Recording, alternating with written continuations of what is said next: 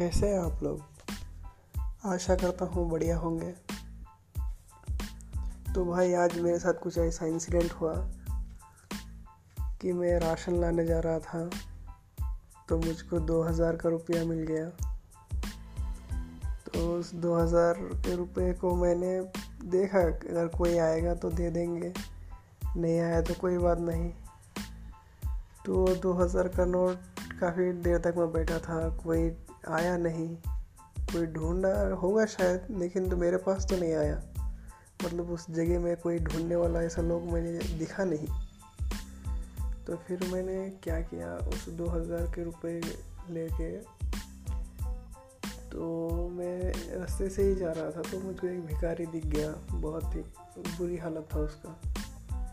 तो उसको मैंने एक सौ रुपये दे दिए और बाकी नाइनटीन हंड्रेड रुपीज़ क्या करता भाई, मैं दूसरे के पैसे खा के भी उसका पाप लेना नहीं चाहता था। इसलिए मैंने बच बचे हुए उन्नीस सौ रुपये को कुछ होटल से नाश्ता लिया, मतलब समोसा गोभी ऐसा सब कुछ लिया। और मैं हमारे पास जो चर्च है, चर्च के बाद में जो ऑर्फन ऑर्फन बच्चे रहते हैं उनको जाके दे दिया।